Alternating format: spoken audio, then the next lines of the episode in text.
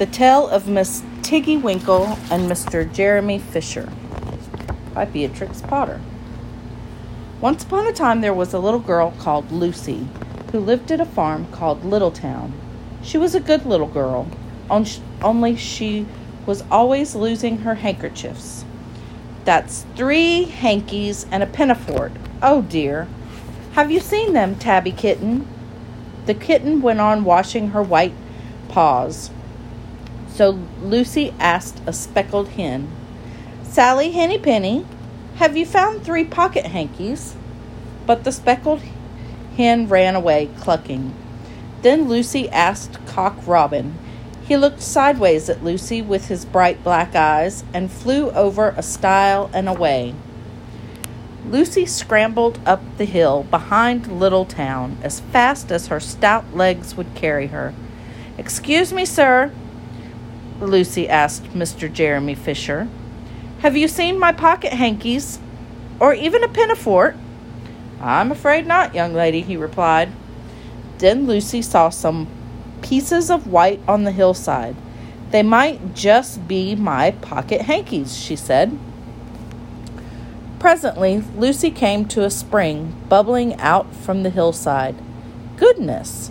Who would have put such a tiny bucket there? It's no bigger than an egg cup. And look at those little footmarks, remarked Lucy. She followed the footprints until she reached a little door in the hillside. Lucy knocked once, twice, and a little frightened voice called out, Oh, who's that? I'm Lucy. I didn't mean to startle you, but who are you? And have you seen my pocket hankies? Oh, yes, if you please. My name is Miss Tiggy Winkle.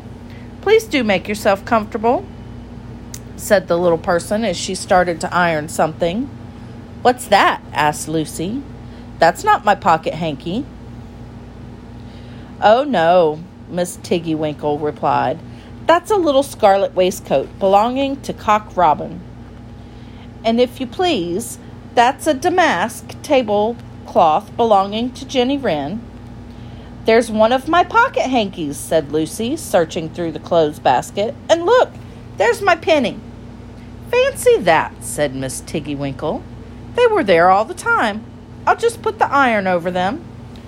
There, exclaimed Miss Tiggy Winkle, proudly, holding up Lucy's newly ironed penny.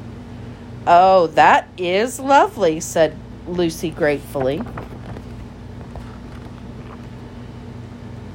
Goodness, what are they? asked Lucy, pointing to some long yellow things. That's a pair of stockings belonging to Sally Hennypenny. There's another hanker sniff, but it's red, said Lucy. That one belongs to Miss Rabbit, and it did so smell of onions. I've had to wash it separately. And these are woolly coats belonging to the little lambs at Skelghyl. Now then, I always have to starch these little dicky shirt fronts. They're Tom Titmouse's, and he's most ter- terribly particular. I'll just hang these up to air. I'd take it very kindly if you would hand the things up to me. Lucy held up a tattered blue jacket. Now that's a story, said Miss Tiggy Winkle. Young Master Peter Rabbit had a narrow escape from Mr. McGregor's garden, but his jacket was left behind, and what with the rain and all. With all the washing hung up to dry, Miss Tiggywinkle and Lucy sat down to take some tea. Then they tied up all the clothes in bundles and set off to deliver the clean washing. All the little animals and birds were very much obliged to dear Miss Tiggywinkle, and when they came to the bottom of the hill, there was nothing left to carry except one little bundle that belonged to Jeremy Fisher. I do believe I saw him fishing when I was searching for my hankies, said Lucy as they approached the little house by the pond. Ladies, ahoy! greeted Mr. Jeremy Fisher. I was just about to leave your clean washing and collect from the porch as usual, said Miss Tiggywinkle. Ah, yes. I mean, no, dear lady, said Mr. J- Jeremy, as Miss Tiggywinkle held up his torn mackintosh.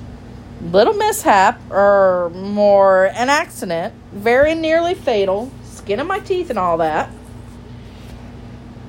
A really frightful thing it would have been had I not been wearing my mackintosh. But let me start from the beginning. And Mr. Jeremy began to tell his story. The day had started so well for Mr. Jeremy Fisher. Ah, nice drop of rain, but good fishing today. I shouldn't wonder.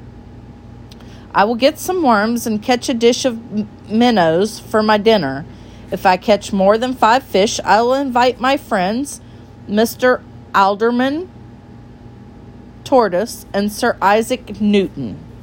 Now then, my Macintosh and galoshes. Hmm, where did I leave my sandwiches? Mr. Jeremy Fisher set off with hops to place to the place where he kept his boat. I know just the place for minnows, he said, and pushed the boat into open water.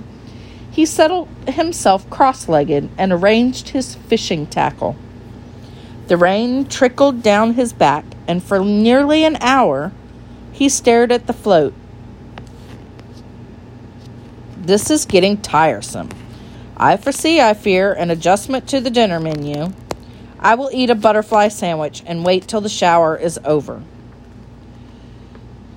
But then a great water beetle came up underneath the lily leaf and tweaked the toe of one of Mr. Jeremy's galoshes. You beastly creature, he complained. Then he heard a splash from the bank. I trust that is not a rat, he said crossly. Is there no peace to be had anywhere? And he punted off to find a quieter spot. Then a little girl asked him if he'd seen her lost hankies.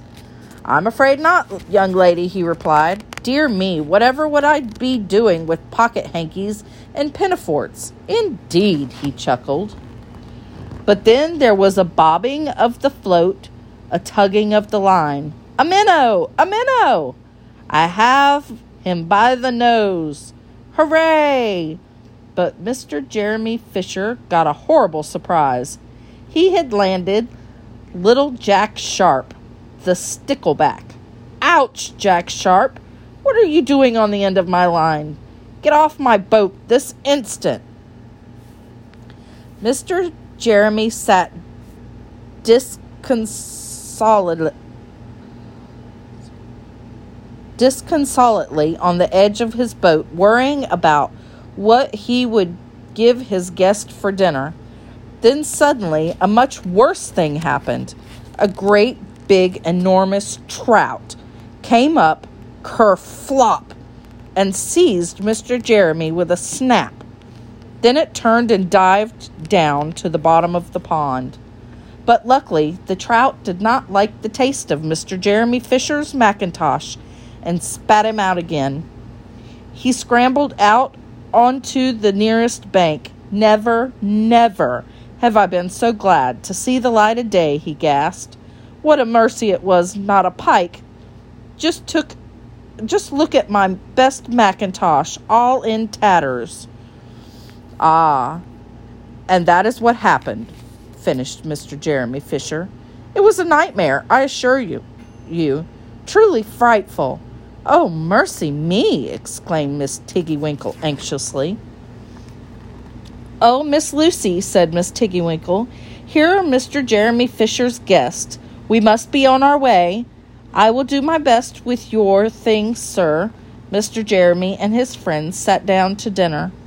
Perhaps we might take a glass of pond wine with our roast grasshopper and ladybird sauce.